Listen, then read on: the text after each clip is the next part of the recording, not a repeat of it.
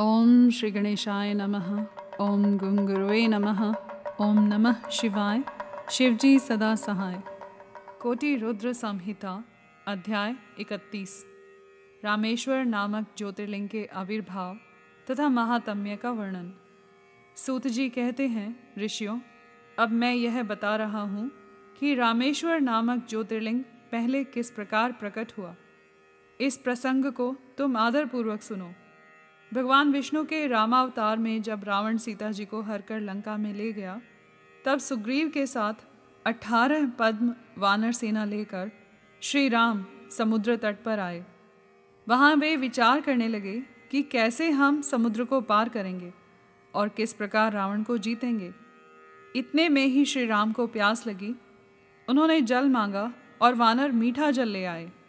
श्री राम ने प्रसन्न होकर वह जल ले लिया। तब तक उन्हें स्मरण हो आया कि मैंने अपने स्वामी भगवान शंकर का दर्शन तो किया ही नहीं, फिर यह जल कैसे ग्रहण कर सकता हूँ? ऐसा कहकर उन्होंने उस जल को नहीं पिया। जल रख देने के पश्चात रघुनंदन ने पार्थिव पूजन किया। आवाहन आदि सोलह उपचारों को प्रस्तुत करके विधि पूर्वक बड़े प्रेम से शंकर जी की अर्चना की।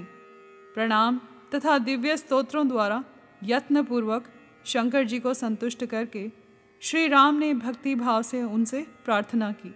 श्री राम बोले, उत्तम व्रत का पालन करने वाले मेरे स्वामी देव महेश्वर, आपको मेरी सहायता करनी चाहिए। आपके सहयोग के बिना मेरे कार्य की सिद्धि अत्यंत कठिन है। रावण भी आपका ही भक्त है। वह सबके लिए सर्वथा दुर्जय है, परंतु आपके दिए हुए वरदान से वह सदा दर्प में भरा रहता है। वह त्रिभुवन विजयी महावीर है।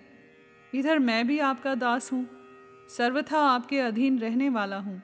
सदाशिव, यह विचार कर आपको मेरे प्रति पक्षपात करना चाहिए। सूत जी कहते हैं, इस प्रकार प्रार्थना और बारंबार नमस्कार करके उन्होंने उच्च स्वर से जय शंकर, जय शिव इत्यादि का उद्घोष करते हुए शिव का स्तवन किया।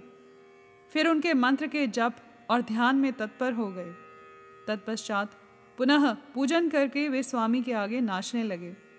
उस समय उनका हृदय प्रेम से द्रवित हो रहा था।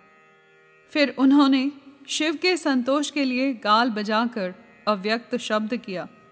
उस समय भगवान शंकर उन पर बहुत प्रसन्न हुए और वे ज्योतिर्मय महेश्वर, वामांग भूता पार्वती तथा पार्षद गणों के साथ शास्त्रोक्त निर्मल रूप धारण करके तत्काल वहाँ प्रकट हो गए।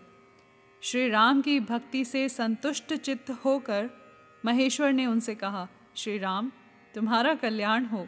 वर मांगो। उस समय उनका रूप देखकर वहाँ उपस्थित हुए सब लोग पवित्र हो गए।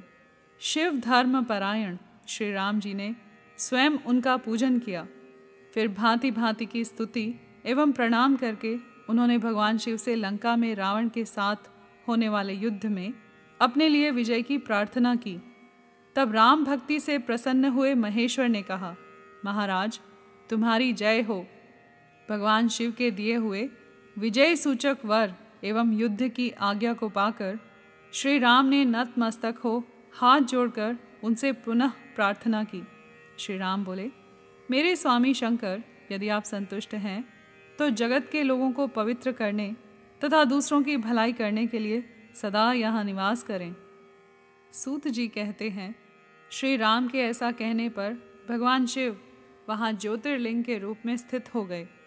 तीनों लोकों में रामेश्वर के नाम से उनकी प्रसिद्धि हुई।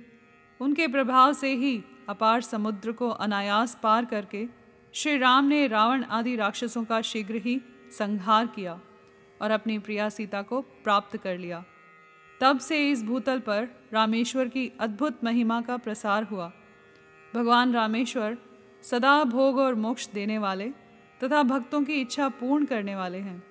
जो दिव्य गंगा जल से रामेश्वर शिव को भक्तिपूर्वक स्नान कराता है, वह जीवन मुक्त ही है। इस संसार में देव दुर्लभ समस्त भोगों का उपभोग करके अंत में उत्तम ज्ञान पाकर वह निश्चय ही कैवल्य मोक्ष को प्राप्त कर लेता है।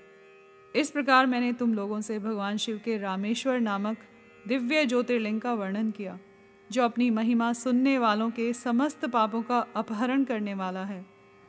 यहाँ पर अध्याय इकतीस समाप्त हुआ। कर्पूर गौरम, करुणावतारम, संसार सारम, भुजगेंद्रहारम, सदा वसंतम, हृदयारविंदे, भवम भवानी, सहितम नमामि।